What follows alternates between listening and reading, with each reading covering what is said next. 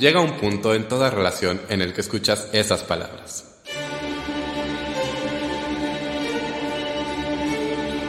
Tenemos que hablar, tenemos que hablar de teatro con Davor.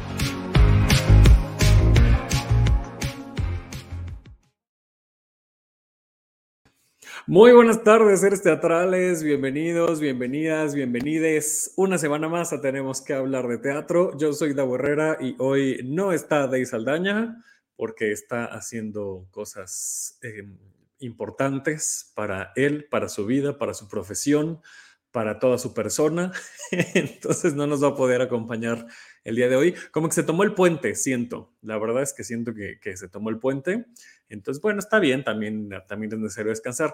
Eh, que yo, de hecho, en la mañana me di cuenta que estaba mandando mensajes de trabajo a clientes y ya hasta después me di cuenta que es puente y entonces yo molestando a la gente en sus días de descanso. Es que uno cuando es freelance como que, como que no cacha muy bien estas, estas, estos calendarios laborales. Pero bueno, eh, gracias que nos estén viendo hoy en Puente, hoy es 21 de noviembre y pues vamos a hablar con dos personas de, de dos proyectos eh, justamente el tema que había puesto yo en, el live es, vamos a hablar de violencias, eh, pero bueno, ahorita justo antes de, de una de las invitadas ya me está diciendo que también estuvo mandando mensajes en puente. Es que sí, porque uno no sabe, ¿no? Uno, la verdad es que uno se desconecta de eso. Eh, vamos a hablar de dos proyectos que, mm, que, bueno, pues eso, tienen que ver un poco con, o mucho con, con las violencias, lo, vamos a, platicar. Muchas gracias a toda la gente que ya nos está viendo en vivo a través de la página de Facebook de Tenemos que hablar de teatro, como Cristian Cortés, que está a tres días de arribar a la Ciudad de México, así es que eh, hay que ir haciendo esa agenda social y teatral. Cristian, por favor, vas a ser muy bienvenido. Dice, hola, hola, aquí no estoy en Puente, claro, porque todavía está en, en Barcelona, entonces está a punto de llegar a, la Ciudad de México. Gracias a la gente que nos escucha a través de podcast. Les recuerdo que estamos en todas las redes, en todas las plataformas. Oigan, y estoy muy contento porque el programa de la semana pasada, y yo espero que esta semana siga esta tendencia. Rompimos récord, o más bien ustedes rompieron récord de audiencia. Ha sido la semana en la que más nos han escuchado en toda la historia, bueno, al menos de este año, que es en donde tenemos el registro del nuevo servidor. Antes no estábamos con, este servidor con el que trabajamos ahora, pero bueno, la verdad es que estoy muy emocionado, estamos muy emocionados porque esta audiencia va creciendo, esta comunidad va creciendo. Así es que muchas gracias. Nos encuentran en Spotify, en Apple Podcast, en Google Podcast, en Himalaya, en Deezer en todos lados. Ahí estamos como tenemos que hablar de teatro. Muchas, muchas gracias por escucharnos. Síganos en redes, por favor, nos encuentran como arroba hablar de teatro en Twitter e Instagram. Ahí les estamos poniendo a qué obras vamos, la agenda de la semana, les hacemos preguntas, así estamos tratando de generar comunidad. Así es que, eh, pues, pues síganos, por favor, vamos a ser muy felices. Eh, incluso regalamos pases para ir al teatro, así es que pues ahí tienen también una, una razón más para seguirnos. Dice, la próxima semana me conectará a la misma hora de ustedes. Exacto, Cristian. Oye, estaría bueno más bien que vinieras aquí a los estudios Funderelele y que participaras en el programa. Eso, eso estaría muy, muy cool. Ya tenemos la agenda de la próxima semana, de hecho, vamos a hablar también eh, con, con eh, personas este, muy, muy importantes y este, muy, muy, va a estar muy padre también de la próxima semana. Pero bueno, hoy también tenemos a dos mujeronas que, con las que he trabajado en los últimos meses, con las que hemos trabajado aquí en Funderelele. Por cierto, esta es una producción de Funderelele Medios. Gracias a Dey Saldaña que está en la producción y a Boyerista Producciones que nos prestan la plataforma para, para eh, transmitir este programa. Y estas dos mujeronas que nos, que nos acompañan el día de hoy, eh, eso, hemos trabajado con ellas en los últimos meses, hemos descubierto cosas nuevas, hemos aprendido y me da mucho gusto que estén por acá porque además nos veíamos justo los lunes después del programa. Entonces es como bonito eh, vernos hoy lunes, ya no es para esas actividades de trabajo, pero sí para seguir echando chisme teatrero y de sociales y de violencias y de todo. Eh, ellas son Itari y Marta. Hola Itari, ¿cómo están? y Valeria Lemus. ¿Cómo están? Bienvenidas. Hey, gracias. Por, bravo por ese récord de, de audiencia. Muy sí, bien. oye, nos está yendo muy bien. Bravo. Espero que, espero que, la gente, los seres teatrales de esta semana no nos decepcionen, no nos defrauden y siga así con ese buen rating que tenemos. Oye, pues, este, ¿y quién va a estar la próxima semana que dijiste si va a estar así de súper wow? es que son, son personas, son dos mujeres también y por eso digo que, que a mí me emociona mucho cuando platico con mujeres porque... A huevo. Sí, porque me Se encanta. encienden las pantallas. Ay, Sí, sí, sí, me, me encanta. Entonces, no les quiero decir todavía quiénes, pero van a estar dos mujeres muy talentosas. Este, sí. Va a estar bueno el programa. Vamos a hablar de princesas y de conejos. Es toda la pista que les voy a decir. Cabrón, Órale, no pues. Pero hoy vamos a platicar de, de- de reinos, este, de familias, de, de prisión, de violencias. Yo, yo ahí vaticinaba que va a estar intenso el programa. Cuento con ello porque además ustedes dos, una de las razones por la que las admiro es justamente por este ímpetu, porque son así aguerridas, porque tienen ¿no? sus principios muy claros y eso, e- esa gente me cae bien. Así es que, pues, bienvenidas. Pues a veces. Depende del día y la hora. y- No, no, no, sí, pero luego hay batallas que toman mucho tiempo, ¿no? Este, Claro, claro. y en buen sí. plan. pues, entonces es, es de la- carrera larga. Carrera Sí, larga. por supuesto, sí, pues así es. La- las grandes guerras no se, no se ganan así en dos minutos, oye. No, sobre todo estas. Eh, sí, exactamente. ¿Cuánto tiempo llevan? Vamos a empezar con Macbeth, si les parece. ¿Cuánto tiempo llevan con la compañía de teatro penitenciario? Ya llevan un buen rato, ¿no? 13 años. Sí, exacto. Voy a sacar tantito a Valeria porque nos trabó, entonces para que no se quede ahí como con cara de freeze. Pues 13 años, fíjate, de, de que eh, empezamos a ir a Santa Marta, que además fue, fue una anécdota así como, es una anécdota muy buena, porque este, resulta que Bruno Bichir, que es mi socio en el Foro Shakespeare y tu servilleta, teníamos un programa en Canal 40. Ay, Valeria Lemus, a ver si, Sí, está un poquito friseada, pero bueno, no, no pasa nada. Pues... eh, Ya, por fin, lo logré. Sí, en La- voz sí. la internet se enteró. todavía, pero sí, en ¿No? voz sí. Es, es que yo creo que la internet se enteró que íbamos a hablar de cosas serias y ya empezó aquí dijo, el, "No, ahorita no, gracias. el- Estás medio friciada, Valeria, pero, pero muy guapa también friciada. Bueno, el chiste es que teníamos este programa, Bruno y yo, en Canal 40, que, que eh, se trataba de ir a entrevistar a compañías de teatro independiente. Y entonces íbamos y, y las entrevistábamos y así. Y una vez nos llamó una persona de Santa Marta ahí al foro. Yo estaba ahí como trabajando tipo 10 de la noche, este, porque pues como todas y todos ustedes sabrán, hacer teatro pues implica trabajar horas extras. y entonces ahí estábamos trabajando y sonó el teléfono y, y, como todo en la vida, ¿no? Es una decisión ahí porque contesto y decía, si usted, esta es una llamada proveniente del penal, si usted quiere contestar, apriete uno. Si usted no quiere contestar, apriete dos, ¿no? Pero ahí ya son dos decisiones. Primero a las 10 de la noche que escuches el teléfono en, en, en, ¿no? en el trabajo es como, ay, no, no va, ahí ya está la primera decisión de contesto o no contesto. Así es. ¿no? Pero yo, o sea, Y luego súmale 10 de la noche, Foro Shakespeare, llamada telefónica. Esta es un llamada del penal. O sea, de verdad el destino quería que contestaras porque yo no sé qué, qué te llevó a contestar. no, yo soy muy inconsciente, güey. O yo estoy loca furiosa, ¿estás de acuerdo? O sea, pero furiosa. Entonces, este, de, entrada, o sea, nunca lo había pensado así como tú lo planteas, pero tienes toda la razón. Este, ¿qué hacía yo trabajando a las 10 de la noche? Eh, cosa que sigo haciendo, pero bueno, anyway. Eh, la cosa es que puse uno. Ay. La cosa es que apreté el uno.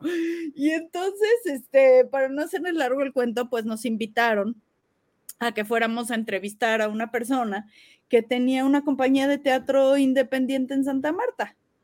Y y pues este, yo lo planteé al, al equipo pero, de Pero ¿quién, es este, quién, fue este ángel guardián que te llamó? Este, o sea, no, no me imagino el perfil de una persona que trabaja en Santa Marta, que, que, veía tu programa, que le interesaba tu programa y el teatro y hacer ese vínculo. Este, esta persona es... Era una interna.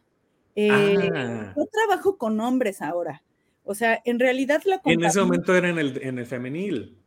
Quien llamó se llama Sara Aldrete, que quien tenga ahorita pues, su celular y las ganas de, de estoquear, pues este, puede meterse a ver quién es Sara Aldrete. Y bueno, pues Sara Aldrete en los ochentas, pues fue un ícono de la crueldad y vaya, o sea, pues su caso fue muy famoso porque pues tiene que ver con, con el narco, tiene que ver con la artisteada, con la farándula, con una serie de características que lo hacen un, caso muy mediático. Le decían que la, la narcosatánica, le decían a Sara, la narcosatánica. Sí, sí, me acuerdo, sí. Y entonces, eh, pues ella fue la que me llamó. ¿no? Guau, guau, no, no, no, Itari, no. ya sé, güey. Yo perdón que te voy Pero Está yo. Bien, tú date. Tragando, así, de repente cuando oí su voz, que además no es una voz como de. Ay, hola, ¿no? Claro, no es dulce. Definitivamente no tiene que ser una voz dulce, claro. Y entonces eh, ella me dijo, hola, soy Sara Aldrete. Y en ese momento yo la verdad es que como que no, como que no, o sea, como que los engranes de mi cabeza estaban, como dice la obra de niños y niñas, los engranes de mi cabeza apenas estaban como haciendo algún tipo de clic. Y entonces como yo, ah, muy bien, y luego... ¿En qué te puedo ayudar? Yo, ah, sí, ¿qué quieres? Dime. Y me dijo, este, oye, pues, eh, saludos, Eric. Saludos eh, a Erika Speitia que ya se conectó.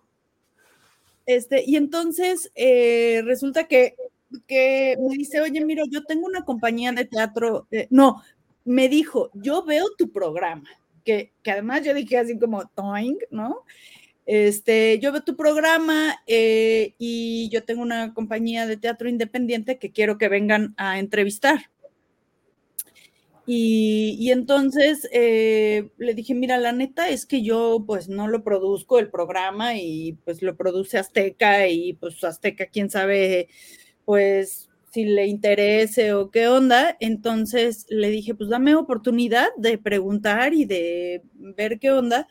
Y, y, luego pues nosotros nos contactamos contigo.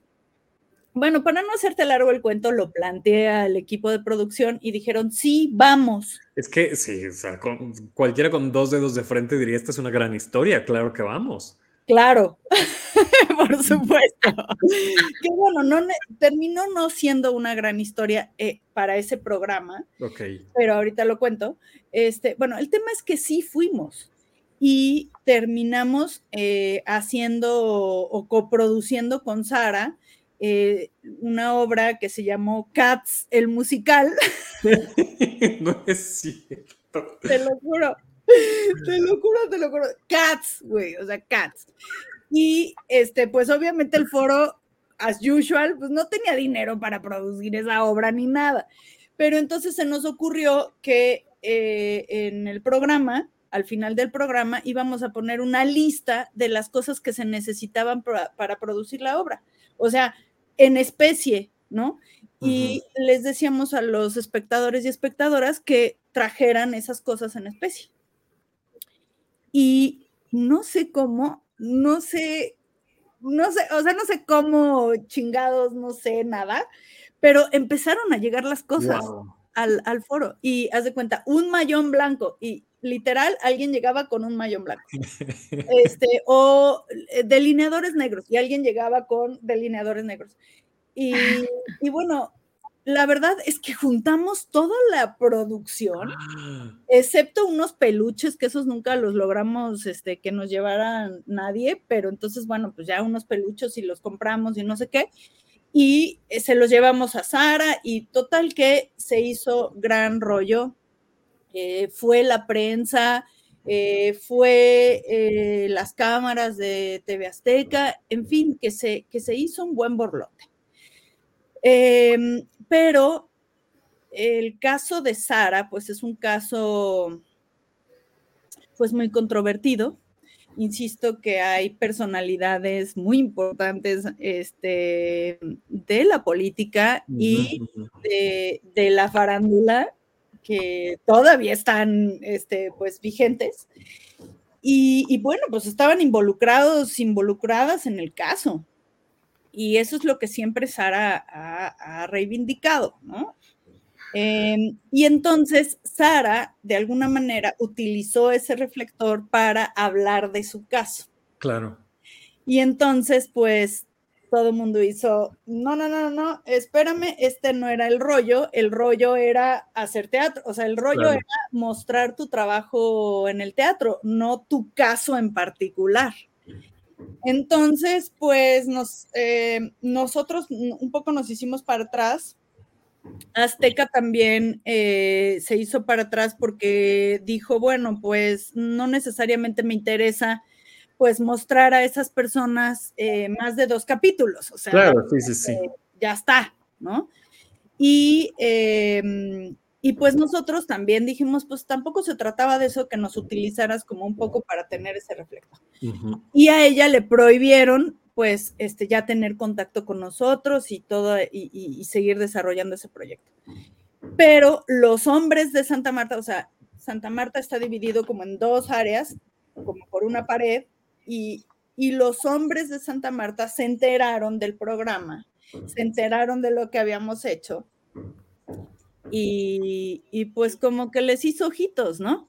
Y me llamaron para que, para que yo conociera sus, como al equipo, ¿no? Como que yo conociera a la compañía, porque en todas las cárceles hay compañías de teatro.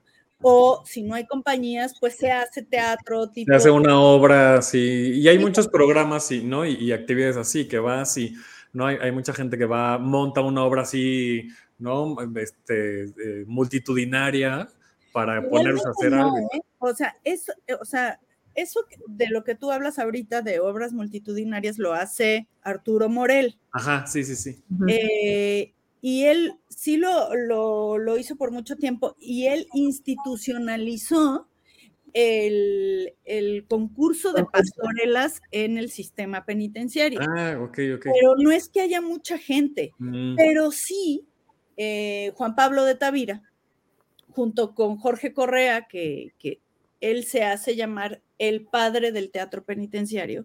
La verdad es que, o sea, a mí, o sea, yo respeto mucho a Jorge, no me gusta mucho el término, eh, porque creo que es un poco mm, cuestionable, ¿no? Este, eh, incluso en términos patriarcales, pero digamos que ellos fueron los que introdujeron el teatro al sistema penitenciario. Entonces, digamos que se dan talleres y junto con Arturo Morel que hicieron este, esta institucionalización del, de las pastorelas, pues digamos que sí, el teatro penitenciario ahí está, ¿no? Eh, em, y pues justo a mí me invitan a conocer a la compañía que estaba en Santa Marta y me dicen, oye, danos un taller de, de cuatro sesiones, ¿no?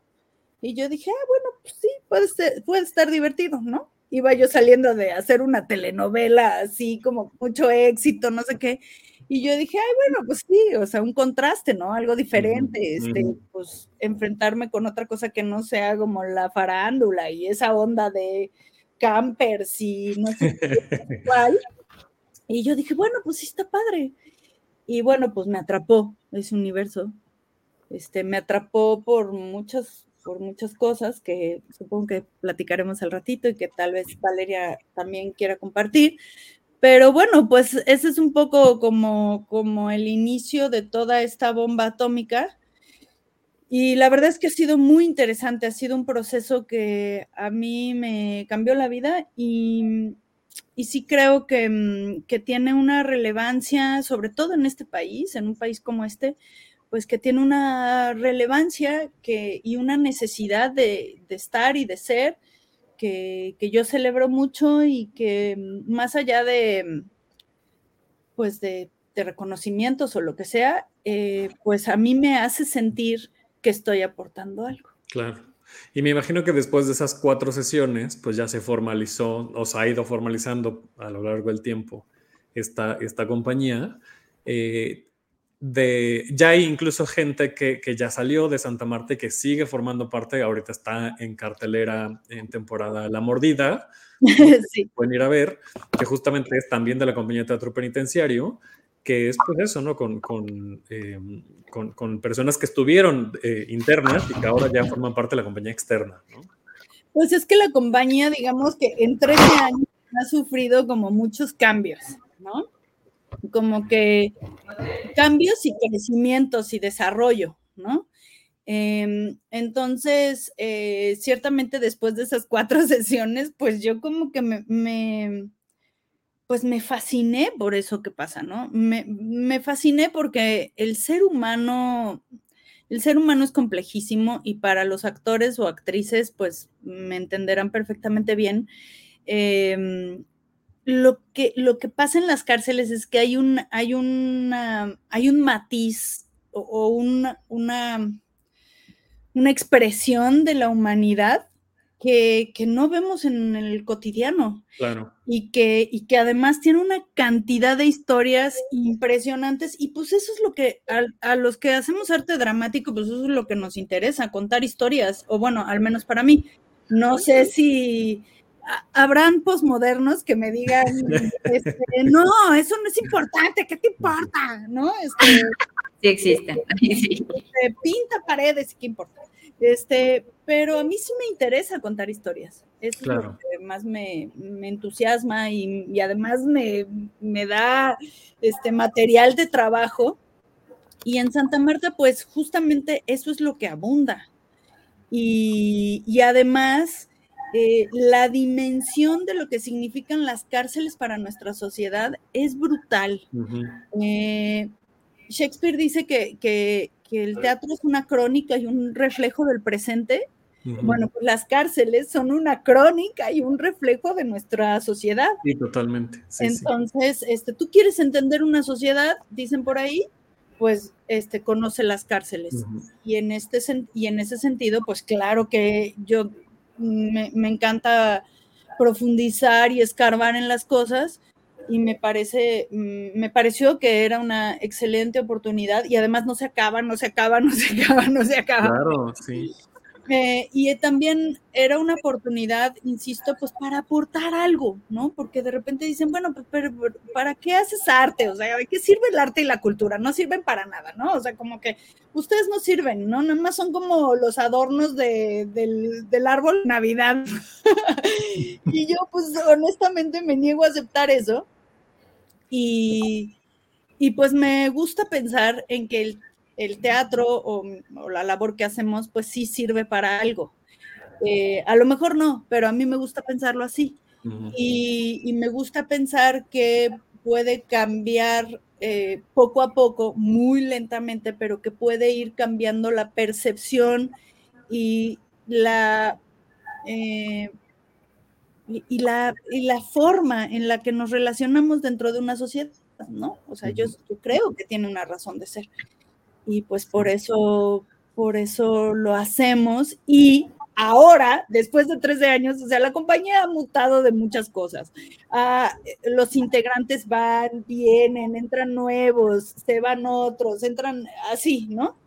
Y en ese van y vienen, pues hay compañeros que han salido eh, en libertad y que pues algunos no han querido dedicarse al teatro porque pues la verdad es que el teatro no es para todos, ¿no? O sea, eso es ni para todas. Eh, sí, sí. Que teatro no es igual a actuar y no es igual a, eh, es decir, el teatro tiene una característica y una disciplina muy específica uh -huh. que creo que no es para todos, incluso uh -huh. no es para todas las actrices ni para todos los actores, ¿no?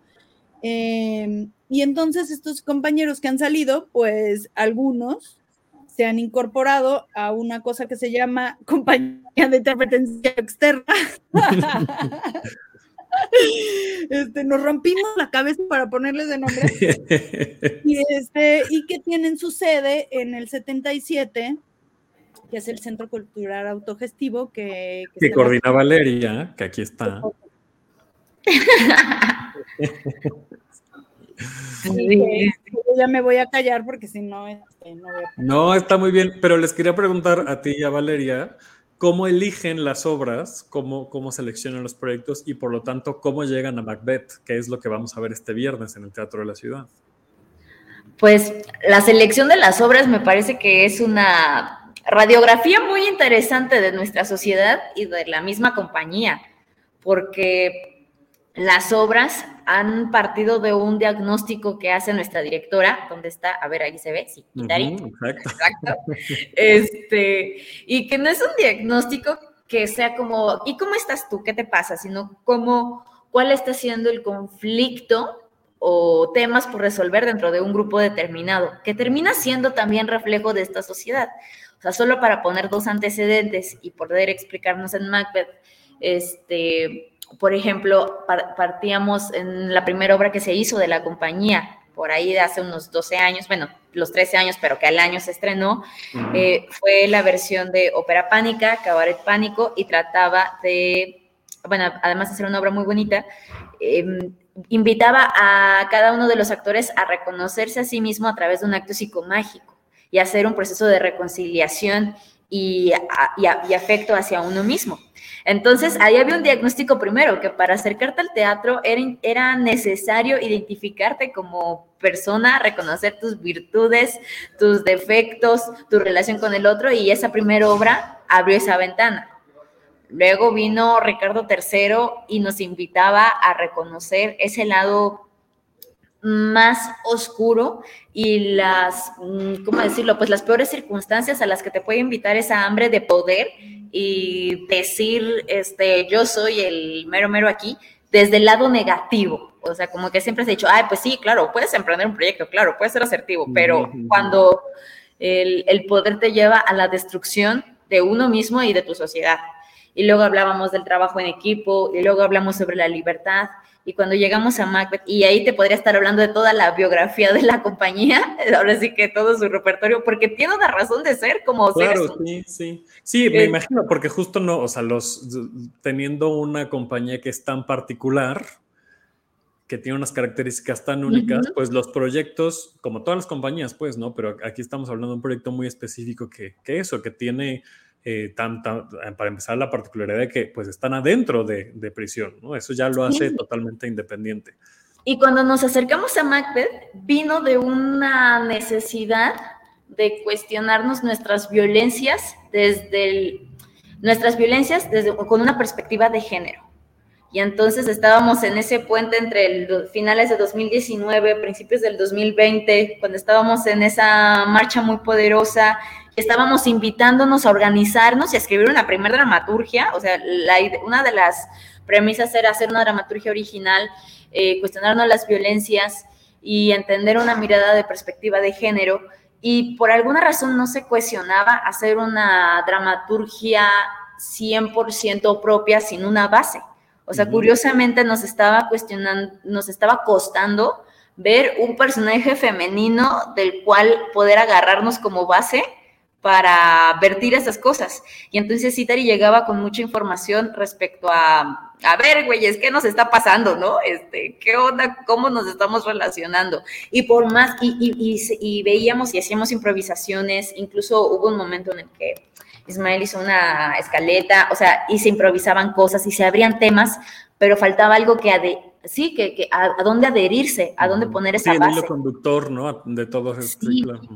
Y entonces Itari nos cuenta, tiene guardada una lista secreta de obras que a montar, que no conocemos del todo, es así como un secreto de Estado. Este, Está bajo llave, así en un cajón escondido de algún lugar del Forest Shakespeare que nadie tiene acceso. En piedra. en piedra. en piedras. Están en unas piedras que están a tres horas de aquí de la Ciudad de México. ¿Es todo un ritual para ir por ellas? Sí, sí, sí. Bueno, no sé qué tan ritual, pero bueno, más bien no sé si, en qué piedra están talladas, pero sí, seguro sí. Y, entonces salió Macbeth de esa lista está Macbeth, es una obra que Itari quería montar y que Itari tiene... Macbeth es tan poderosa, yo creo que es mi favorita de Shakespeare, tan, tan poderosa, me encanta. sí. A mí también, me encanta. Y tiene un don Itari para resolver ecuaciones. Bueno, yo lo veo así, o sea, como que la vida te pone ecuaciones, no solo en las matemáticas, porque de esa lista mágica de obras por montar, este, como que el problema que se estaba generando como grupo, la necesidad creativa que había y la variable X que no se hallaba para igual obra de teatro, este, pues digamos que Macbeth era la que, la que encajaba en esa ecuación, ¿no? Lady Macbeth sobre todo, ¿no? Que es justamente la figura femenina de esta historia que interpretas tú, Valeria, además. Además tú, no, o sea, sí. así se lo encareté, así fue. Ay, ¿quién hace Lady Macbeth? ¿Y quién? Pues, pues Valeria, claro. Como, como decía el negro, yo quería ser una bruja. Ah, sí. es que tenemos un compañero, que, bueno, nuestro compañero que es Macbeth, este, siempre cuando comenzaron los ensayos, él comenzó proponiendo una bruja, ¿no? Y entonces cuando terminó siendo Macbeth, de repente cuando dice, ay, qué nervios, dice, yo quería ser una bruja. Yo no quería ser Macbeth. Así estás tú, Valeria. Tú querías ser bruja, no querías ser. Yo quería ser una bruja. Ah, y es, y es eh, eh, primero, hay como, como esta em, idolatría y esta glorificación al trabajo de Shakespeare que parece inalcanzable, ¿no? Y entonces Shakespeare, que es muy complicado, no, no, no, no, es una cosa así. Cuando la verdad es que no. Eh, y, creo que Macbeth justo tiene eso, que creo que es de las obras que, que son. Acabamos de ver, por ejemplo, Mucho Ruido y Pocas Nueces, que está en, en, la gruta. Eh, acaba de estar en temporada también Mendoza, que es una versión de Macbeth también. Eh, es decir, a lo que voy es que tiene, Shakespeare también tiene, o no también, tiene esta facilidad de poderla acercar a la gente de una manera que muy pocos autores no tienen, han, han tenido y han traspasado el tiempo por, esta facilidad. Y en este caso lo que ustedes hicieron, y hablo ya con, con, eh, conocimiento de causa porque la fuimos a ver justo a Santa Marta, eh, y, lo que ustedes hicieron, eh, a mí me parece que es eso, que es con lo que tenemos, pero no solamente con lo que tenemos físicamente en la producción, sino con los recursos que tenemos emocionales, técnicos, con, con, lo que está al alcance de nuestras manos, están resolviendo, y qué, y padre escuchar esta historia de, de, de dónde nace esta necesidad de, de, poner Macbeth, ¿no? O sea, ¿qué estaba resolviendo Macbeth? Porque me parece todavía más nutrido, ¿no? Que es, insisto, ¿no? Con lo que tenemos al alcance de nuestras manos, poner a disposición todo esto que tenemos a esta historia que, que puede ser tan, y que es tan cercana, porque además hablando de violencias y de poder, pues lo vivimos todo el tiempo, todos los días, eh, en todos los niveles, ¿no? Y no solamente, sí, claro, con perspectiva de género principalmente, ¿no? Pero, en, insisto, en todos los niveles, incluso, pues, familiarmente, que ahorita hablaremos de niñas y niños, ¿no? Que es justamente la otra obra.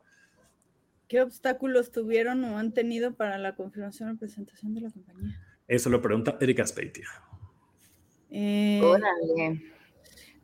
Híjole, es que mm, podría ser una lista de obstáculos, la verdad, porque como que siento que hay que todos los días hay varios, eh, empezando por la voluntad de los integrantes, porque eh, en una ocasión me decía Camila Brett que, que ella dirigió a la compañía en un momento y, una vez me decía, ay, Dari, es que deberías de, decirles que fueran más limpios en sus trazos y que fueran más limpios en esto y más limpios en lo otro y así, ¿no? Una serie de, este, pues, de exigencias que requiere, claro, este, el teatro y que, y que le podrías, es más, le deberías de pedir a un grupo de actores que viven en otras circunstancias, ¿no? Y ese día le contesté, em, mi querida Camila, tienes toda la razón, pero la diferencia es que Artús, eh, que, trabajan mucho juntos, pues eh, tienen otras condiciones de vida, ¿no? Y estas personas, de entrada, el primer obstáculo con el que nos encontramos es su depresión o su circunstancia o su vida misma. Entonces, yo quería...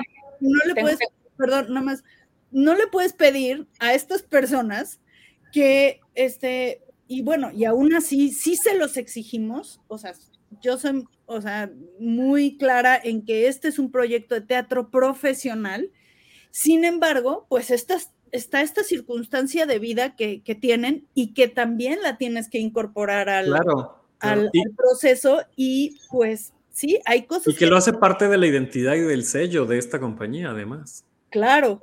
Eh, entonces, podría decirte que, la, primera, la primera cosa que, que hay que sortear es la voluntad humana de todos y todas las integrantes.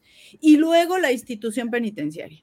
Y luego, eh, y luego la, los seres humanos. Y luego la difusión. Y luego el teatro mismo. Y luego.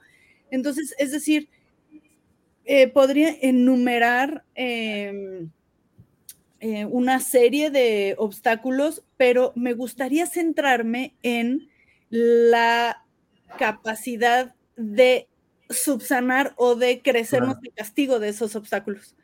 Eh, o sea, sin duda, la voluntad y la institución penitenciaria son, eh, o el criterio de, de, los espectadores y espectadoras podrían ser los tres primeros puntos, pero lo maravilloso es que en 13 años hemos, nos hemos crecido el castigo una y otra y otra vez y que vamos a estar en el Teatro de la Ciudad el viernes a las media. Perdón, Valeria, te interrumpí hace rato. Nada más, antes de que Valeria hable, nada más para poner un poco de los nombres que mencionaste, Camila Bres, que, que dirigió un Romeo y Julieta, ¿no? Un Solomeo y... Eh, ¿Cómo se llamaba? Solomeo, y, Pitbulieta. Y, Pitbulienta. Y mencionaste a Artus, que justamente dirige La Mordida, que ahorita está en temporada, nada más para que ubiquen los nombres y que la gente que no, ¿no? Este, eso, ¿no? Poner aquí la, no, y los amamos, o sea, no los, no, los mencioné porque no compartiéramos con ellos. No, no, no, al contrario, pero justo por eso digo qué participación tienen en la compañía para que la gente los, ah, identifique. Eh, y, que sepa que además no solamente están ustedes dos, hay un grupo de gente, Conchi y León, que también ¿no? hizo La Espera con ellos, que, que es una obra muy fuerte. Hace rato que hablabas de las, de las vivencias y de cuántas historias hay allá adentro, pues justamente La Espera habla de eso, es, es teatro documental de esas historias y que se cuentan unas cosas fuertísimas, ¿no? Fuertísimas, fuertísimas. Ahora sí, vale, perdóname, cuéntame. Sí, no, y ya, y también César, con las hijas de las clan, y ahí sí, ya vámonos con todas. sí, sí, sí. Y luego hicimos un Gretel Hansel y bueno, yo quiero contar una anécdota respecto a la voluntad propia, porque me acordé mucho, es, que justamente una cosa muy mágica que está pasando, no es la fecha exacta, pero hace un año estrenamos esta obra. O sea, hace un año más o menos la viste, Davo, más o menos, este, si vamos recapitulando. Este, y en vísperas de ese año llevábamos todo un proceso trabajado con un actor. Y un día antes cometió así un paso en falso y terminó en castigo y no pudo estrenar. y nos enteramos 12 horas antes de la función. Entonces no había manera, no podía haber un, no existían los famosos siete días que, que nos cuenta Itari este, en la compañía. Este, no existía, este, vuélvete a probar el vestuario para otro actor, eso era lo que había. Y era quién, y todos estaban en escena, entonces era como, ¿quién está libre? Tú, bueno, no tan de dedazo, pero me refiero a quién está libre con sus armas listas, con la información, con este conocimiento de la obra para entrarle. Y entonces Ismael fue el actor que, entró a hacer la temporada un tiempo muy largo. De hecho, ahora el actor que, que, se había ido a castigo, pues ahora ya, ya está en la compañía, ya regresó de su castigo. Este, de hecho, hasta compuso una canción original para la obra, pero pensaba en la cosa de la voluntad, o sea, este, un día antes, un día antes terminó en un lugar en el que ya no iba a poder dar función. Entonces, e, esas son cosas con las que, mm, pues no es el cotidiano de a lo mejor de otras compañías, no, no, o, bueno, hay otros factores que siempre sabemos que el teatro tiene ese margen de ser, este, pues impredecible, ninguna función es igual, no sabes qué puede pasar, o sea, sí lo tiene, pero yo creo que, que en la Penny se potencializa esa ese, ese tipo de adversidades o de retos sí está por dos, por tres o no sé, como a la N potencia. Entonces creo que, o sea, pensé mucho en esa anécdota porque creo que había mucho nerviosismo respecto al estreno y no sé si ahí fue uh, un acto ahí como que ya no llegamos, pero sí llegamos y este, y nada, pues también hacer esa obra invoca muchas cosas. claro, es que es, bueno, o sea, es el nombre maldito. Es parte del paquete. Y a mí me gustaría sumarle a lo que está diciendo Valeria con que eh, la compañía de teatro penitenciario tiene esa hermosa característica, diría yo, y, y sí digo hermosa porque a mí me ha entrenado muchísimo. O, o, sea, pero un entrenamiento en todos los sentidos, como actriz, como ser humano, como directora, como lo que sea, porque de repente de un día para el otro, pues ya no tienes a alguien, o porque salió libre, o porque lo castigaron, o porque lo que sea, y tienes que continuar, tienes que seguir adelante. Eh, es, es, esto que pasa en Santa Marta es la mejor versión de el show debe continuar. ¿no? es, porque, porque además los, las negociaciones, eso lo que decía ahorita Valeria, ¿no? No hay los siete días, los siete días es este famoso tiempo que, que tanto actores y actrices como la producción avisan con siete días de anticipación que una de las dos, o, sea, o que ya no das función, ¿no? Que el productor o el productor le dice al elenco, o el elenco dice ya no de función la próxima semana, que son estos siete días, esos famosos siete días. Aquí no existe, o sea, no es, esas negociaciones son totalmente sui generis, no, no es una compañía habitual, ¿no? Y eso por, por, eso creo que es tan valioso el trabajo que están haciendo. Eh, para, para, ir cerrando con, la, con el tema de Macbeth y, y, pasar a niñas y niños, nos pregunta Eric, ¿hay algún método especial para un montaje con personas sin formación actoral? Eh, sí. Ah. Sí, luego hablamos de Eric. Toma el curso con Iter y Magna, ¿es cierto? Este, porque sí, sí, o sea, a, a, lo largo de 13 años sí he articulado varias cosas, varias técnicas, eh, pero, pero bueno, siento que que no podría explicarlo así tan rápidamente, tan fácilmente en este, en este universo, en este momento, pero sí o, eh, he articulado más o menos pues cómo darle continuidad disciplinada a este tipo de trabajos. Y, y una cosa que a mí me gusta mucho que, que, sucede en Santa Marta es que siempre está, está cambiando todo. Uh -huh. eh, entonces, de hecho, la obra que tuviste hace un año la vas a encontrar, bueno, evidentemente la estructura eh, tiene mm, pues esta, o sea, esta misma... Sí, eh, la anécdota es la misma. La misma anécdota, pero vas a ver cambios fundamentales de entrada por el actor que, que, que no está y ahora sí está y hay otros personajes y hay otras personas que han entrado en el proceso y pues cada quien le aporta una cosa en especial. Y también lo que fue interesante de este proyecto es que lo estábamos empezando a construir y se vino la pandemia. Uh -huh. Y en medio de la pandemia, uno de nuestros compañeros, hablando, hablando de, de la voluntad también, eh, uno de nuestros compañeros decidió quitarse la vida, Eh. ¿no? En, en la compañía. Y, y, pues fue una cosa muy fuerte. La verdad es que fue un, un enterarnos de, ese acontecimiento fue muy fuerte porque además no podíamos ir, no podíamos estar, no podíamos eh, saber qué pasó, no podíamos como...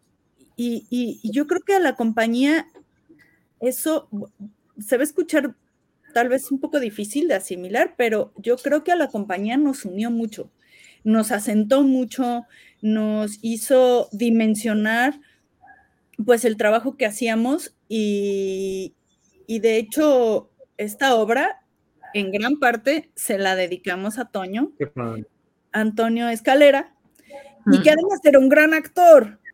Eh, la verdad es que era un gran actor y, y, estuvo en Ricardo III en la función del Teatro de la Ciudad. Entonces, eh, pues también, eh, ¿por qué no decirlo? Que esta obra es eh, en honor a, a, a esa, esa, persona que, que, estuvo con nosotros durante varios años en la compañía de teatro penitenciario. Entonces, sí, sí es un proceso que implica pues muchos cambios, muchos cambios de emociones a veces muy, muy álgidas. Este, y, y, bueno, pues nos, nos ayuda a toda la compañía a que nuestros trastornos neuronales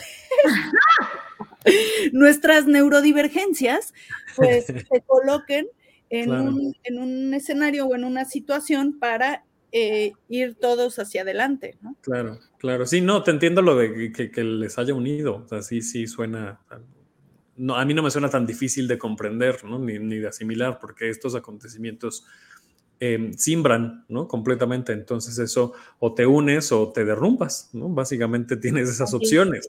Sí.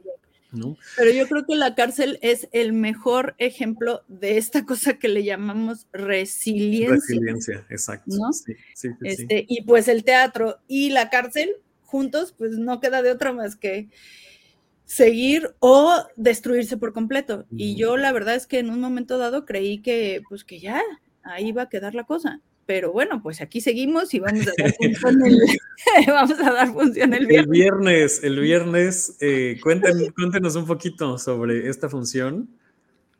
Pues este viernes a las 8.30 va a presentarse Macbeth en el Teatro de la Ciudad, Esperanza Iris, y eh, los boletos están a la venta ahorita en Ticketmaster, entonces la verdad es que hay precios muy accesibles este, en todas las áreas que van desde los 138 pesos hasta los 280 y se pueden tal cual así poner Macbeth en Ticketmaster, van a encontrar los resultados, ahorita todavía los pueden apartar, también se venden directo en los puntos de Ticketmaster y en las taquillas del teatro, para quien dice, ay, no, no le entiendo a la señora internet, me se pueden O no quieren pagar la comisión, vayan. o no quieren pagar la comisión también, se pueden ir directo a la taquilla. Bueno, el tema de las comisiones y eso da para otro programa, pero... Uy, no, hombre, para tres programas. Mira, no, no hablemos de Ticketmaster porque, bueno, no, no, no, no me den cuerda. No se la acaban. Es que, oiga, Ticketmaster sí se pasan un poco, ¿eh? La verdad. Sí. Este, salió un artículo muy interesante de, de Ticketmaster. Perdón, ya no quiero. Pásamelo. no, quiero abrir el tema, pasa- ya. Hay pásamelo que para verlo. Sí, exacto. Dice Eric, mi total admiración por su tenacidad y dedicación que solo puede provenir del verdadero amor al arte. Y a la sociedad y a la vida. Y, y es, es amor, ¿no? Es, es, es, sí, es un montón de cosas. Y, y así como hay amor en el teatro penitenciario, hay amor en el, en el teatro en general. Eh, y hablando de temas también justo tan, tan fuertes, ¿no? Eh, ahora quiero que platiquemos un poquito sobre, sobre Niñas y Niños Itari que tú diriges, que se está presentando en la capilla los domingos a las 6 de la tarde, que ya fuimos a ver, no fuimos al estreno porque no pudimos llegar, pero fuimos a la segunda función, ahí estuvimos, eh, y la verdad es que em, es una historia que, que empieza mucho jijiji, jajaja, y termina súper fuerte. No, no, no quiero hacer ningún spoiler, pero sí eh, vayan, vayan con esa mentalidad porque realmente, realmente es muy, muy fuerte y parece que no. Y entonces, cuando menos te das cuenta, te llega el fregadazo en la frente y, y, te, y te pone a pensar y te pone a reflexionar mucho. Hace rato eh, platicábamos uh, justo antes de empezar a, transmitir sobre cómo estamos en lugares y estamos con personas en los que mm, de la nada, sin darnos cuenta, empezamos a aceptar violencias y empezamos a, a, más bien no nos damos cuenta de cómo las personas están siendo violentas con nosotros y nosotras hasta que llega un punto en que en que explota, ¿no? Explota para bien, explota para mal, explota, pero, pero se, ese nudo, esa liga se truena, ese nudo se deshace y en niñas y niños, eh, pues eso es lo que pasa, ¿no? Eh, insisto, no, sin hacer spoiler, porque eso es lo más importante de la, de la obra, cómo se desata ese nudo. Eh, cuéntanos un poco, Itari, sobre este proceso, que además es un monólogo que interpreta Maya Blas, eh, que, que, bueno, esta, esta obra forma parte de Solovino Producciones. Eh, ¿Cómo llegas tú y cómo es este proceso de montaje de este monólogo que es, que es estremecedor? Mm, bueno, per perdón, voy a hacer una, una, tal vez sea un acto violento, pero lo que pasa es que no nos damos cuenta, ¿eh? No nos damos cuenta de, de la violencia o ya está tan interiorizada o, o, a lo mejor simplemente que los seres humanos somos violentos por de por sí. Eh, pero eh, Valeria, ¿quieres terminar? Es que te, creo que te quedaste con la palabra ahí. Un, ¿Sí? un... Ay, perdóname, Valeria. Mira, hablando de justo, y yo te decía justo antes de empezar, así, ¿cómo reflexionas de en qué momento está siendo así? Perdón, claro. Valeria. Perdón. Hombre, todo, todo bien, porque con la señora Internet ya no sabes en qué, este, no, sabes si te tomaron el turno o no, o si sí se vio que levantaste la manita o no. Pero para ir cerrando el capítulo de la, de la obra anterior, solo diría que nos dará mucho gusto verles el 25 de noviembre este, con la compañía de teatro penitenciario, con Macbeth. Eh, las obras de la compañía continúan siempre, o sea, vamos a seguir dando funciones al interior de la penitenciaría, pero ahora mis compañeros salen y ellos no salen tan ah, seguido como, o sea, podríamos pensar, o sea, creo que vale la pena pensar que tal vez para quienes estamos afuera, vamos al teatro como una salida normal. El tema es que para mis compañeros no es una la salida normal. Ellos no van a salir su viernes por la noche como cualquiera de las personas que estamos aquí en la pantalla cuando tenemos oportunidad de divertirnos. Mis compañeros no siempre pueden divertirse afuera de donde hoy viven, que es la penitenciaría. Y entonces es una función, creo que muy, muy relevante. Este... Y además, ¿en qué teatro? O sea, además no están yendo a, cualquier teatro. Digo, yo, yo fui a ver Ricardo III al Foro Shakespeare, eh, que además me, me acuerdo muy bien. Ahorita, ahorita, regreso contigo, Valeria, no se me olvida que estás hablando, ¿eh? pero quería dar esta anécdota que en Ricardo III eh, tuvieron a bien sentarme en el lado del escenario y yo tenía a Itar y Marta justo enfrente yo, estaba impactado por lo que estaba viviendo, por todo lo que representa, porque es toda una experiencia completamente diferente. Y era la primera obra de la compañía penitenciaria que yo veía. Entonces termina la obra y yo estaba así como pálido, yo creo, porque me dijo Itari, ¿no te gustó, verdad? Y yo, no, estoy choqueado, me encantó, o sea, estoy viviendo una experiencia. Ay, qué bueno que me dices, porque tenías una cara toda la obra que yo pensé que no te estaba gustando nada.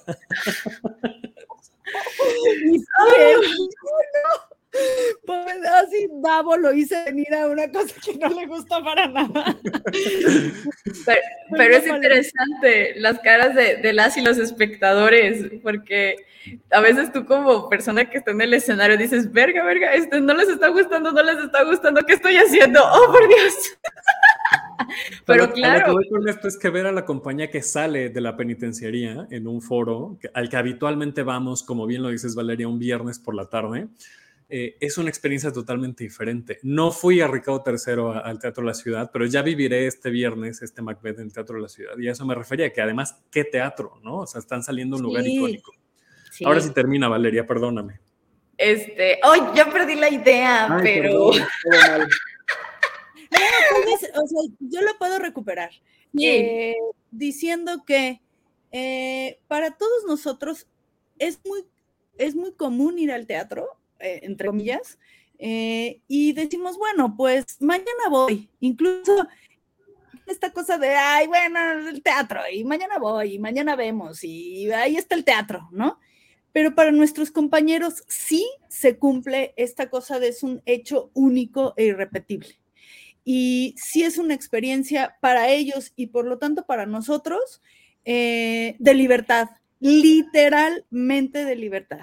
O sea, son personas que no van al teatro de la ciudad y que no necesariamente los espectadores vamos al teatro de la ciudad a ver estas personas que de manera cuántica y metafísica sí están saliendo de sus, de sus rejas, de sus cárceles y que además yo creo que nos hace valorar el teatro, que nos hace valorar el hecho escénico y que, y que sepan que, mm, que todo lo que, lo que hemos construido es para lograr comunicar que la libertad es muy cara, que solo es un instante de libertad, es, es, es, un, es una cosa como que incluso lo dice Macbeth, ¿no? Y mañana, mañana, mañana, ¿no? Seremos como un actor que estuvo en el escenario y ya después ya no va a estar más, entonces, eh, valorar esa, esa libertad, valorar que ahí está el teatro,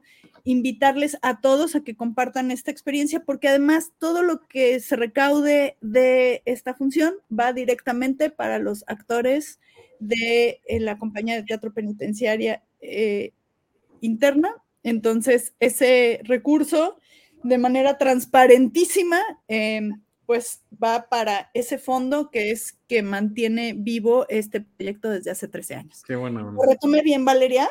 Sí, perfectamente. Muchas gracias. Ahora sí, regresándonos a niñas y niños. Ajá. Pues ese es un texto que yo no iba a dirigir. en realidad, e, es, e, según cuentan las, las anécdotas, este texto lo tuvieron varias actrices muy eh, importantes y renombradas de nuestro gremio, lo tuvieron en sus manos. Eh, incluso, incluso una de estas actrices, cuando se enteró que la habíamos montado, me, me escribió y me dijo, ah, yo tenía esa obra y pues me dio miedo montarla. Eh, es que sí, sí, sí, sí. Es un tema muy fuerte y yo no la quise, no la quise montar. En todo caso, eh, pues después de haber pasado por varias manos, llegó a las manos de Amaya después de muchos años, según tengo entendido, y eh, la iba a dirigir eh, otra directora también muy reconocida en nuestro gremio. No diré nombres para no entrar en debates raros, pero este, esta directora de repente dijo, pues sabes qué, yo tengo chamba, yo tengo chamba, sí, o, o tal vez también como que pues les acatoneo, no sé, la verdad. Eh, el chiste es que se quedaron sin directora. Y esta directora, eh, que además se lo agradezco mucho, me puso en la, sobre la mesa mi nombre y dijo, yo creo que esta obra la tendría que dirigir una persona como Itari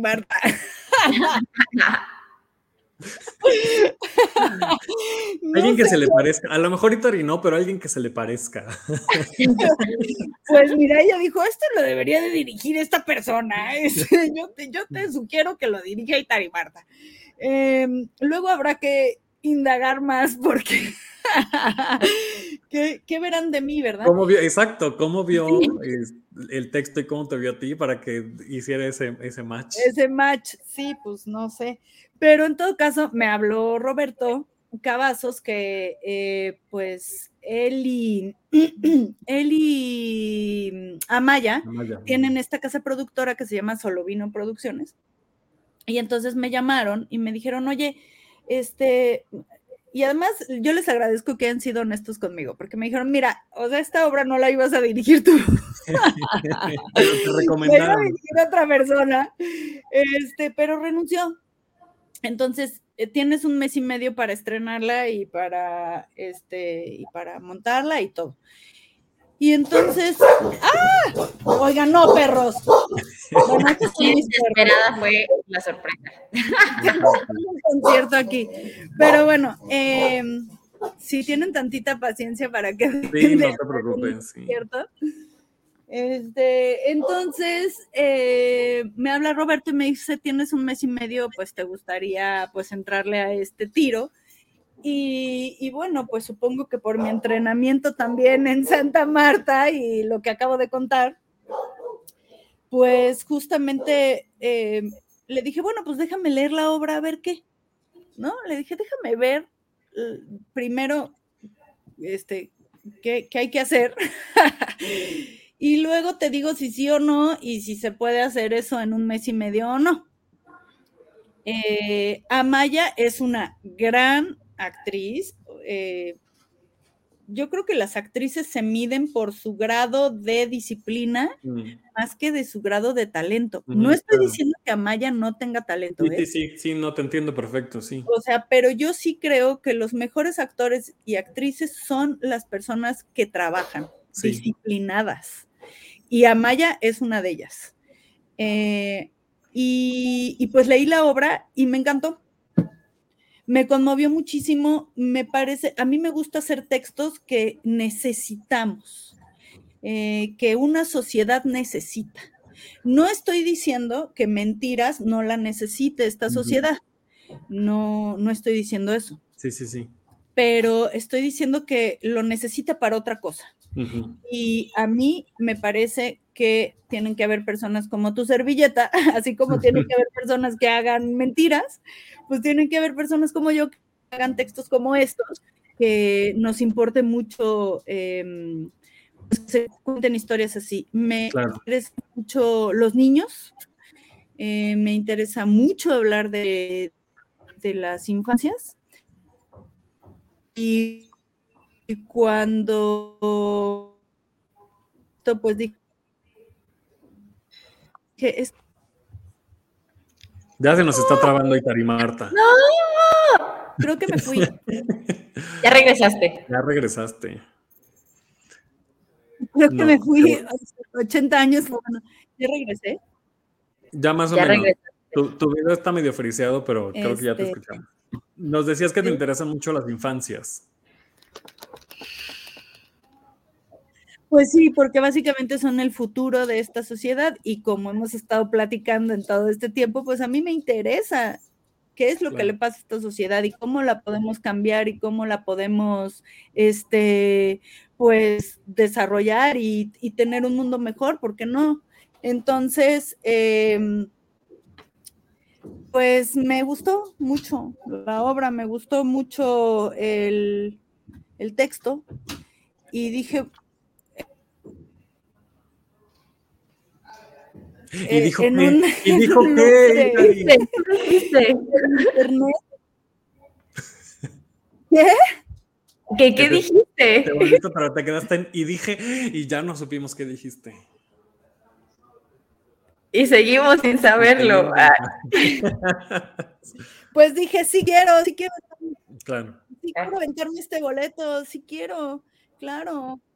O sea, sí me interesa que esta historia se cuente y, además sí me interesa que la actriz se divierta y que el público tenga una experiencia. Mm, eh, luego, luego se me vinieron a la cabeza dibujos y luego, luego se me aparecieron estos dibujos de niños en mis ojos y se me vino a la cabeza el monólogo de Em, de Guachi, en donde, bueno, no sé si lo vieron ambos, ambos dos, o alguien de aquí lo vio, pero eh, el monólogo terminaba con él pintando todo el escenario. Ah. Y aventando pintura por todas, cierto. partes. Y, y, a mí se me quedó muy, muy grabado eso, porque yo dije, claro, es que el escenario es para eso. El escenario es para jugar, el escenario es para tener experiencias. Em, leí una crítica este, justo de niñas y niños y donde decían, ay, es que para qué, pues para qué todo el dispositivo del dibujo y eso, ¿para qué? ¿No? Este, pues mejor poner una actriz hablando. Y yo digo, bueno, pues sí, claro. O sea, pues. Pero está la actriz hablando, ¿no? Y además está esta otra. el este, teatro para mí. Claro. Sí, pues es que para mí, o sea, por supuesto me gusta ver actores y actrices hablando, pero me gusta verlos también haciendo cosas. O sea, que eso es lo que más me gusta del escenario. A mí me gusta la, la acción, me gusta que sucedan cosas, me gusta que los actores y actrices se pongan en, pues en una situación, por así decirlo, pues complicada o, o creativa o algo, y sí, claro, o sea, la actriz está hablando, pero además está creando un universo. Y, para mí era muy importante que, eso sucediera, ¿no? Que, que, además esas cosas que, se me vienen cuando leo los textos, que me, pasa, me pasa así, o sea, leo los textos y digo, esto tiene que ser así, eh, esto tiene que suceder de esa forma, eh, y, bueno, pues nada, ya me extendí muchísimo entre, los cortes y todo. Hay una cosa que, me parece una parte de, la historia, eh, uno de los parlamentos de este monólogo, que es justamente cuando ella se da cuenta que le gusta, ¿no? No podría decir que se enamora de él, ¿no? Pero, pero que, digo, lo, lo, cuentan los primeros minutos de la obra, que, están en una fila, eh, para abordar un avión y él hace algo, ¿no? Se relaciona con otras mujeres eh, que, desde ella me parece como muy impactante, ¿no? El, cómo es completamente congruente con un tema de, es que hace rato estaba hablando Valeria sobre la perspectiva de género ¿no? y, y, las violencias, ¿no? Él es completamente congruente con un tema de perspectiva porque además las trata con mucho respeto, pero las pone en su lugar a, unas, a dos mujeres que están tratando de hacer uso de, sus atributos físicos para aprovecharse del de el hombre este que está formando una fila, ¿no? Así es. Y él las pone en su lugar y entonces eso hace que la chava que está atrás de él eh, diga, este cuate vale toda la pena. Y, esas, esas violencias que están envueltas tan, tan em, encantadoramente y tan, tan atractivamente, ¿cómo le vas quitando esas capas, esas envolturas al, regalo y que te encuentras otra caja que está igual de bonita, pero bueno, ya te, ya te esforzaste, ya sacaste, o sea, tuviste que sacar algo, pero igual te gustó después, pero hasta que llegas a un punto en el que, en el que explota, decíamos hace rato, ¿no? Explota para bien o para mal, pero eso, eso desencadena algo. Desde su perspectiva, ¿cómo, no les quiero preguntar cómo han vivido esto, porque seguramente lo han vivido y debe ser doloroso, ¿no? Haber vivido violencias, porque además esas son las peores, las que, las que vienen envueltas en, en de regalo. ¿no? De en regalo, exactamente, ¿no? Pero qué tan importante es para ustedes, a eso voy con el tema de la profesión y, y, el teatro, que es de lo que estamos hablando, ¿no? ¿Qué tan importante es abordar estos temas? ¿Cómo los abordan? ¿Cómo los exorcizan en el teatro? Eh, sí, ¿cómo relacionan esto con su, con su día a día? Teatralmente hablando? Pues justo creo que utilizaste la palabra correcta. Eh, yo si no hiciera teatro sería mucho más resentida que, lo que soy, ¿no? Eh, porque eh, si Valeria y las generaciones como Valeria han sufrido violencias y no solamente abuso sexual, abuso de poder. Sí, sí, sí, sí, sí, todo yo cuando empecé a dirigir el Foro Shakespeare recibí abusos de poder y de autoridad de muchas vacas sagradas que si yo te hago la lista ahorita pues nos cagamos todos, ¿no? Este, sí, porque siguen ahí. Y, y siguen ahí y siguen impunes y siguen pues, ¿no? Como pavoneándose. No se trata de que dejen de trabajar. Yo no creo en la cancelación, pero sí tendrían que entender que, son violentos y que lo siguen siendo. Eh, yo la verdad es que, gracias a Dios, me dedico al teatro, porque ahí es donde coloco todo eso.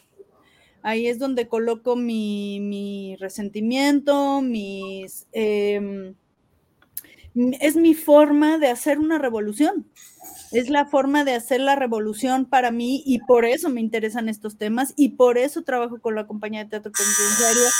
Y, oh. Llegó algo. no, sigan, sigan, no pasa nada. no, pero algo. Este, llegó la comida. Ah. Exacto, yo creo que es la comida. No, no sé por qué. Sigamos, sigamos. Para, para mí, la verdad es que podría concretar sí me costó mucho trabajo.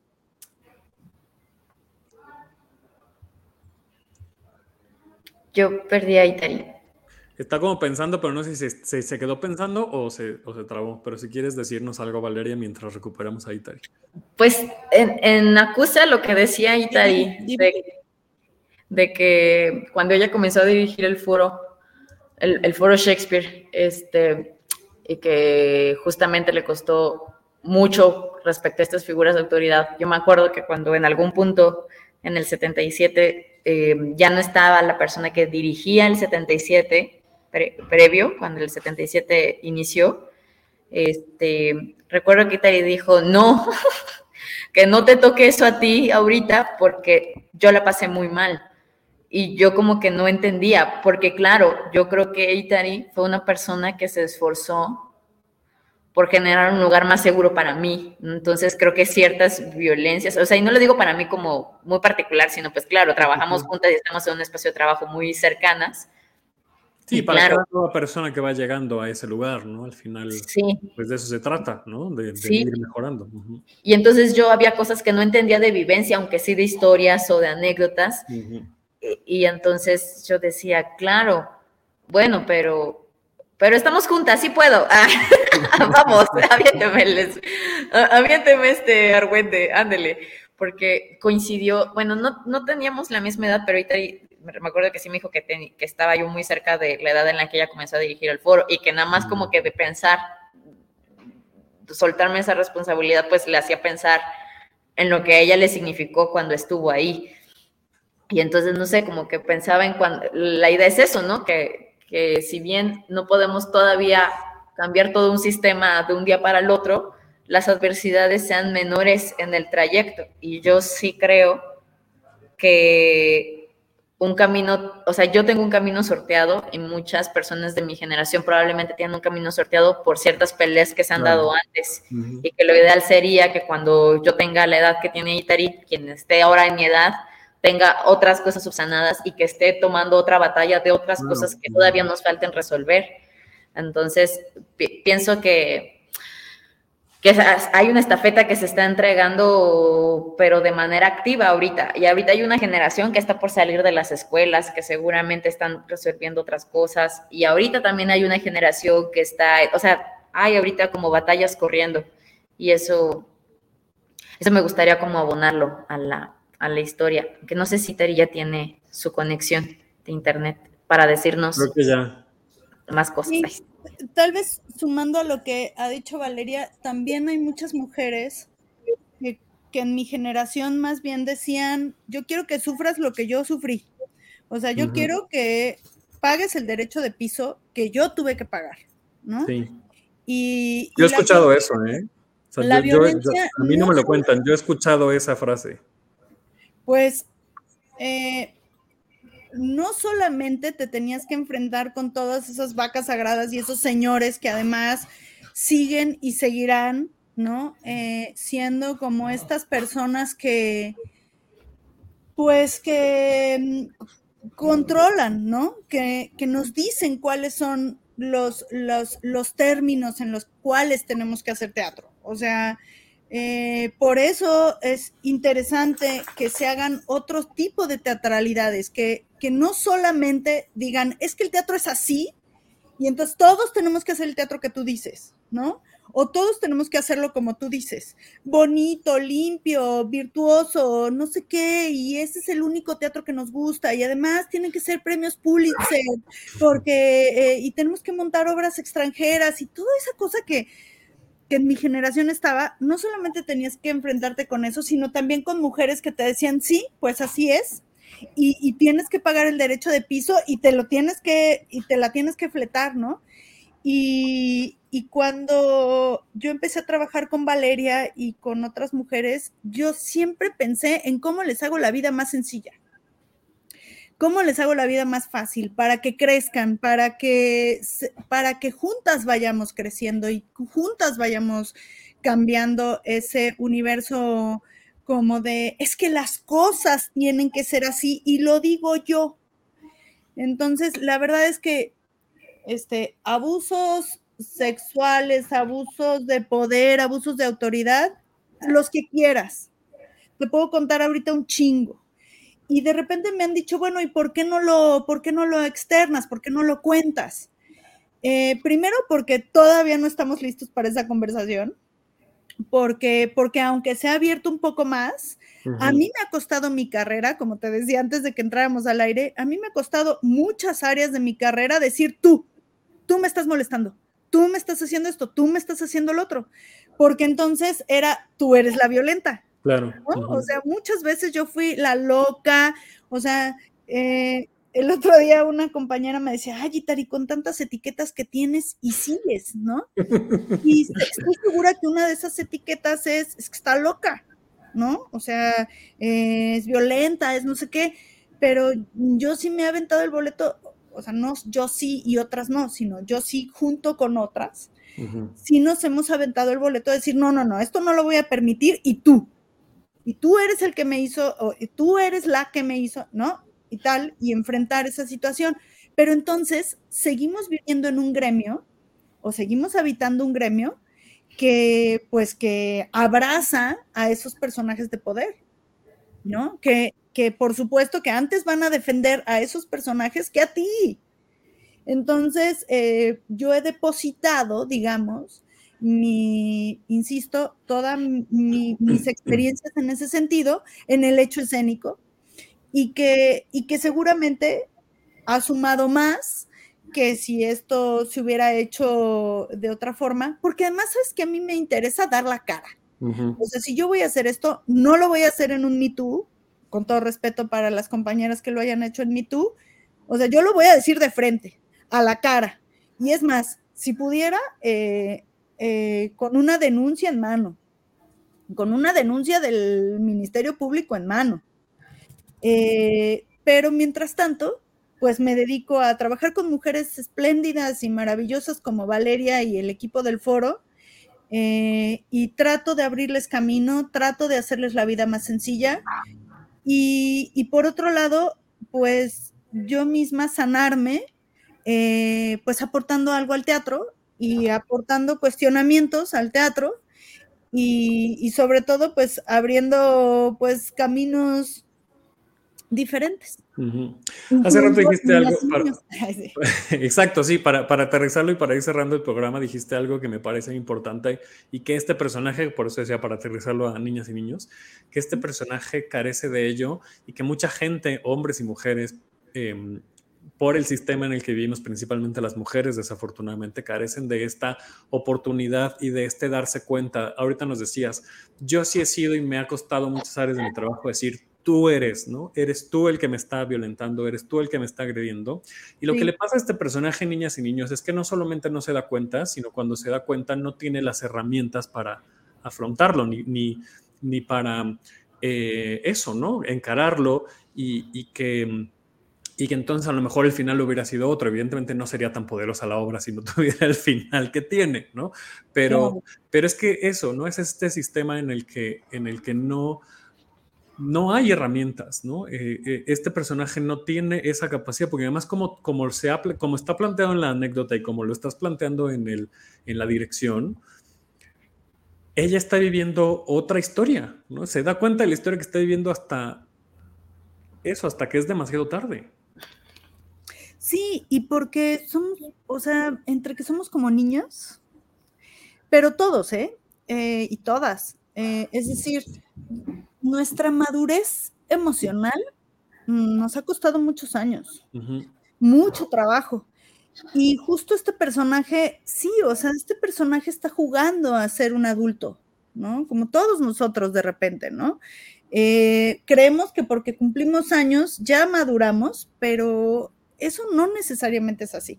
Eh, como diría mi abuela, hay mangos que se caen de maduros y otros que solo se caen. y, bueno, pues justo, ¿no? Eh, habrá que ver cuántos de nosotros realmente nos hemos caído nada más porque sí. Y, yo creo que es un momento histórico que nos invita a, madurar en ese sentido, ¿no? Hablar de las eh, de las neurodivergencias, por ejemplo, ¿no? Eso ya es una cosa abismal. Eh, hay muchos, hay mucha información y muchas cosas que nosotros tenemos que hacernos responsables de investigarla y de conocerla y de saberla, porque esta cosa de todos somos así y los que no somos así, entonces, pues que los maten o que los golpeen o que los desaparezcan o yo no sé qué están pensando. Pero lo que sí nos estamos dando cuenta es que los seres humanos somos o sea, muy diversos, todos, y que tenemos que encontrar la forma de convivir en esta, en esta diversidad, porque si no, entonces lo único que estamos generando es odio, como justamente la obra de Niñas y Niños plantea. Llega un punto en que todo ese resentimiento y todo ese odio y toda esa envidia eh, se tiene que traducir, se va a traducir en, una corporalidad, en algo, en algo se va a traducir. Y, de repente, pues claro, oye, pero ¿por qué mataron a fulana? ¿Pero por qué, por qué encontrar una persona trans eh, asesinada? ¿O por qué? Pues porque eh, nos estamos odiando unos a otros porque todos queremos entrar dentro de un molde que no es posible. No somos un molde no somos un dibujo, o somos un dibujo que se hace cada función y somos un, somos imágenes que se van construyendo mientras va sucediendo la obra o nuestra obra de nuestra vida y que vamos dibujando esas imágenes conforme nos va saliendo y, que, que, tenemos que, que retomar esa paciencia y ese amor por nosotros, por nosotros mismos, primero que nada. O sea, esta, esta cosa del amor propio, esta cosa de, de la autoestima, eh, por encima de el dinero, la fama, eh, o sea, eh, el amor a los animales, ¿no? Que aquí está Yoko, por ejemplo, ¿no? El amor a los animales, el amor a las cosas, el, el amor. Y que, y que el amor no es coger, el amor no, no es acostarse con alguien, ¿no? Ahora que está toda esta cosa del poliamor, yo digo, el poliamor funciona si hay un amor auténtico sin que tenga que ver con acostarse con tres personas. O sea, no creo que funcione en, en, lo que a la sexualidad respecta, pero sí al amor per se. Entonces, eh, vaya, que me parece que es una obra que, que justamente habla de esto, pero además lo tenemos que empezar a ejercer con los niños, por eso me interesó, porque tal vez nosotros ya estamos out, o sea, tal vez nosotros ya... Espero que no y que podamos seguir evolucionando, ¿no? También. Ojalá. Pues por eso, bueno, en mi caso, por eso monto obras como las claro, que monto, porque sí, sí, sí. yo todavía tengo la estúpida creencia de que efectivamente cualquier ser humano puede cambiar. Yo también. Bueno, yo, yo también en ese sentido, mi querido Davo, ¿eh? yo estoy de acuerdo contigo en, en, yo también estoy en contra de la cultura de cancelación. Y, y, sabes qué me hiciste recordar ahorita que hablabas de los cambios y, y e, esta evolución y tal, que híjole, desenterrar tweets, por ejemplo, desenterrar eh, publicaciones de, de, la gente de hace 5, 10 años, me parece muy violento porque es justamente, hace 10 años no era la misma persona, no me juzgues pude haber sido una persona muy estúpida hace 10 años, ¿no? Y, y seguramente claro. lo era, ¿no? Pero no me juzgues con la mirada del 2022 a mí yo del, del 2012 porque no era la misma persona y no teníamos las herramientas y como sociedad no estábamos en el mismo lugar. Entonces claro. yo sí creo en eso, yo sí creo en que no importa la edad que tengas, puedes seguir adaptándote, ¿no? El otro día puse un, un tweet sobre mi mamá que está a punto de cumplir, está muy cerquita de los 70 años y que desdobla el lenguaje, ¿no? Y que, y que ya aprende, o sea, aprende y, y, no, por, no por la moda y porque yo diga todes, ¿no? Aprende uh -huh. la importancia que tiene de desdoblar y de ella, ¿no? Eh, o sea, a sus, eh, ¿Sabes? Lo, lo que, me, que, incluso sí, sí. Lo, lo, que ponía en el tweet era muy chistoso porque lo desdobla incluso para hablar mal de la gente, ¿no? para ofenderla, lo de, para ofender a la gente desdoble el lenguaje. Fue muy gracioso escucharla decir, este, pendejas pendejos, dijo así, dos, desdoblando la, la, el insulto. ¿no? Y eso para mí fue una, un, un, indicador de que lo entiende tan bien que hasta para eso lo desdobla, ¿saben? No era como... Claro ella, insisto, que está un par de años de cumplir 70. Claro que la, que la gente evolucionamos, de eso se trata, ¿no? De, de, de venir aquí a, a, seguir creciendo, a seguir aprendiendo, si no, qué flojera. Bueno, pues mira, este, comparto, comparto contigo. Eh, y ¿sabes qué es lo más, lo más doloroso para mí? Encontrar estas violencias en las mujeres. Eh, hace no mucho una mujer me, me, me, mandaba mensajes para decirme es que tú no tienes derecho a hacer esto, ¿no? Eh, lo de los círculos de mujeres, ¿no? Tú no tienes derecho a hacer esto. Y a mí me pareció súper fuerte, ¿no? Este, que, que, una mujer me escribiera para decirme que yo no puedo hacer algo. Eh, cuando justamente, pues, de, de, eso, de eso venimos padeciendo, ¿no? De la falta de libertad, de la falta de, entonces, que una mujer te lo diga es como, oye, se me hace que tú tienes otro problema. Pero sabes que el, el gran punto es que no generamos escenarios para que estos temas se confronten. O sea, le tenemos miedo a la confrontación o a la discusión y entiendo por qué.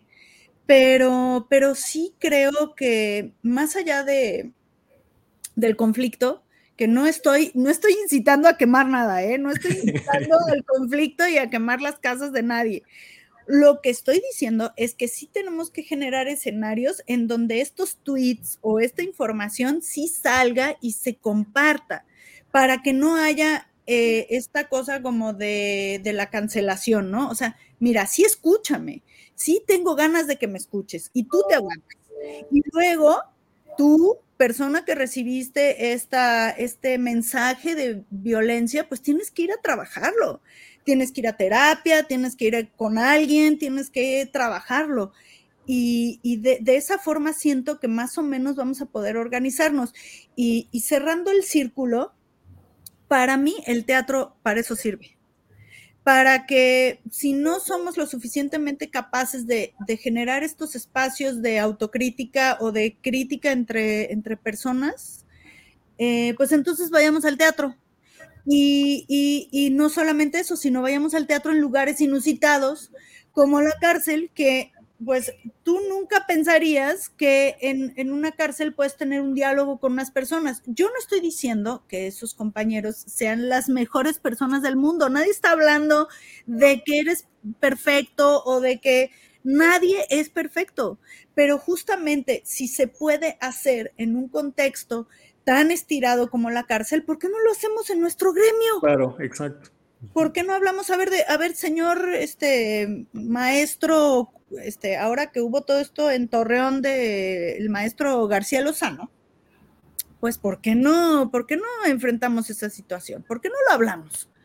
¿Por qué no eh, tenemos un diálogo entre este gremio, eh, entre las y los creadores escénicos y decimos, a ver, ¿qué pasó aquí? ¿Qué, ¿Qué onda con estos tweets? ¿Son ciertos? ¿No son ciertos? este, fueron de 1900 cuánto, este, ¿qué, qué, te pasaba, Mauricio, en esa etapa? Oye, Iteri, es que eso que estás diciendo es prácticamente imposible. Ok, entonces, ¿cómo demonios le vamos a hacer? Porque cancelando a las personas y desapareciéndolas de la vida, pues no vamos a solucionar ni nuestros rencores ni los criterios que tienen eh, pues las y los maestros, así como acá. Entonces, pues nada, sí, pues vayamos al teatro y... Vayamos, vayamos. ¿Cuándo están niñas y niños? Gracias, Valeria. Gracias, Valeria. los sábados eh, en la No, no los, domingos. los domingos. Los domingos, perdón, los domingos. ¿Cuándo está Valeria, niñas y niños? niñas y niños están los domingos a las seis en la capilla y va a estar, no, me acuerdo hasta qué domingo de diciembre, ah, pero pues, ya tampoco lo tengo hasta el 11 de diciembre. Ahí está. Hasta, el domingo 11 de un poquito tiempo, pero no se esperen, el, teatro es hoy, así es que vayan, vayan. Este viernes, ya para ir cerrando, ya nos extendimos un montón, pero miren, vale todo el esfuerzo y vale todo porque, porque qué, qué bonito es platicar con ustedes. Este viernes a las ocho y media de la noche en el Teatro de la Ciudad de Esperanza Iris, para que vean el trabajo que hace la compañía de teatro penitenciario interno, que van a salir como lo han hecho muy poquitas veces muy, muy poquitas veces. Es una experiencia que, yo creo que eh, eh, va a ser memorable totalmente. Eh, a las 8.30 para ver Macbeth. Y el domingo pueden ir a ver Niñas y Niños. No se empalman, así es que hagan su agenda teatral. Pueden ir el viernes a una, el domingo a la otra. Niñas y Niños se presenta los domingos a las 6 de la tarde en el Teatro La Capilla. Los boletos están en la página de la capilla y en la taquilla, porque afortunadamente la capilla no ocupa Ticketmaster. Sí, muy bien, la capilla muy bien, ¿eh? El evento muy bien también que no ocupan Ticketmaster. Nosotros tampoco. El Forest Shakespeare tampoco ocupa Ticketmaster. Bueno, Este, y, el 77 tampoco. Sí, mientras más recintos mejor, de verdad. Deberíamos de hacer una boletera para, para nosotros y nosotras y nosotros, chicos y chicas, no se hagan este, este es un llamado internacional para los teatreros este, mexicanos. Para, es que sí, sí es un tema. Sí es podríamos hablar dos horas de Ticketmaster y de, y de las boleteras. Vamos a hablar de Ticketmaster. Podríamos hablar. Invitemos a los de Ticketmaster. Que nos expliquen cosas para entender también, porque sus razones tendrán, seguramente. Tenemos que hablar de Ticketmaster. Y sus logísticas y sus reglas pero hay que entenderlas porque de verdad es que es impresionante que no, no haya manera de, negociar de nada. Está bueno. No, y pero que bueno, ellos escuchen a, eh, a, nosotros, a nosotros. Sí. Exactamente. Ita y Marta, muchísimas gracias. Davo, muchas gracias. Oigan, y, por cierto, Davo nos acaba de dar un taller desde Funderelele. Sí. increíble para todas, todas las que, ¿verdad, Valeria? Para todos y todas las que este, les interese el marketing cultural, eh, la el construcción de marca, eh, branding y todo, que, que, nosotros de repente como que, y nosotras como que no le entramos porque no, yo soy artista, eh, pues porque necesitamos aprender harta cosa sobre nuestras marcas y nuestros productos. Una participante de Shakespeare Compañía, no diremos nombre evidentemente, en la primera o segunda sesión dijo, no, no, no, es que esto de verdad yo no puedo porque el marketing, este monstruo manipulador, que no sé qué tal. Y le dije, dame oportunidad de que termine el taller y volvemos a tocar este tema. Y la semana pasada, que fue la última sesión, justo su comentario fue, ya entendí, ya entendí por qué es importante y claro, todavía tengo temas que trabajar con eso y yo estoy de acuerdo con ella, ¿eh? si hay muchas cosas manipuladoras del marketing que, que sí hay que abolir definitivamente, pero la manera en la que, la que lo abordamos es, es eso, lo que tú decías, Itari, desde las personas, desde el amor que le tenemos a nuestras marcas, a nuestras empresas, porque al final, pues es... Eh, es, es, de lo que vivimos, es lo que sabemos hacer, es donde está plasmada parte de nuestra esencia como personas. Desde ahí construimos marcas en, en Funderelele, ya que Itari abrió el tema.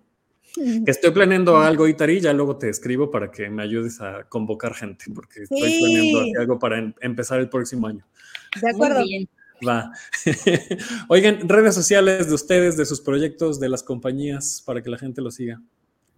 Ah, acá están, arroba Marta y arroba la B Valeria, y nos encuentran en Foro Shakespeare, Facebook, Twitter, Instagram, Shakespeare y CIA, Facebook, Twitter, Instagram, Compañía de Teatro Penitenciario como arroba CIA Teatro Penny o Compañía de Teatro Penitenciario tal cual en Facebook, y al 77 le encuentran como el 77 Centro Cultural Autogestivo o arroba el 77 CCA. Ahí está, muchísimas gracias. Para que estén gracias, Muchas gracias a ustedes. Gracias a la gente que aguantó la hora y media de programa en vivo a través de la página de Facebook de Tenemos que hablar de teatro. Y si llegaron hasta aquí en, el podcast, sobre todo, eh, pues mándenos un tuit o algo para saber que, pongan la palabra, no sé, este, eh, que, digan un código para que la gente se, se manifieste de algo que estuviéramos hablando o así. Em, ay, Dios, este. Hay muchos. Amor libre. Amor libre. Tuítenos, por favor, hashtag amor libre para saber que llegaron hasta el final del episodio eh, en podcast. así, eh, cual que ninguno, ¿no? Pero exacto, así de no, pues chavas, ¿qué creen? Eh, gracias a, eso, a la gente que nos escucha en podcast. Síganos en redes sociales, nos encuentran como arroba hablar de teatro, ahí nos ponen hashtag amor libre. Y a mí me encuentran como arroba 9 a Day como arroba Day Saldana, que está en la producción de este programa y que está haciendo actividades eh, muy importantes para su vida y por eso no se conectó el día de hoy. Y gracias también a Boyeristas Producciones que nos prestan la plataforma para hacer esta transmisión. Esta es una producción de Funderelele Medios, precisamente. Y ahí, ay, qué bonita imagen. Nos vemos y escuchamos el próximo lunes a las 4 de la tarde para seguir hablando de teatro. Muchas gracias, Itari. Muchas gracias, Valeria. Nos vemos. Cuídense mucho. Valeria, buena tarde. Gracias. Yo soy Dago Herrera. Adiós. Esto fue Tenemos que hablar de teatro. Si lo quieres, déjalo ir. Si es Dago Herrera, regresará cuando menos te lo esperes.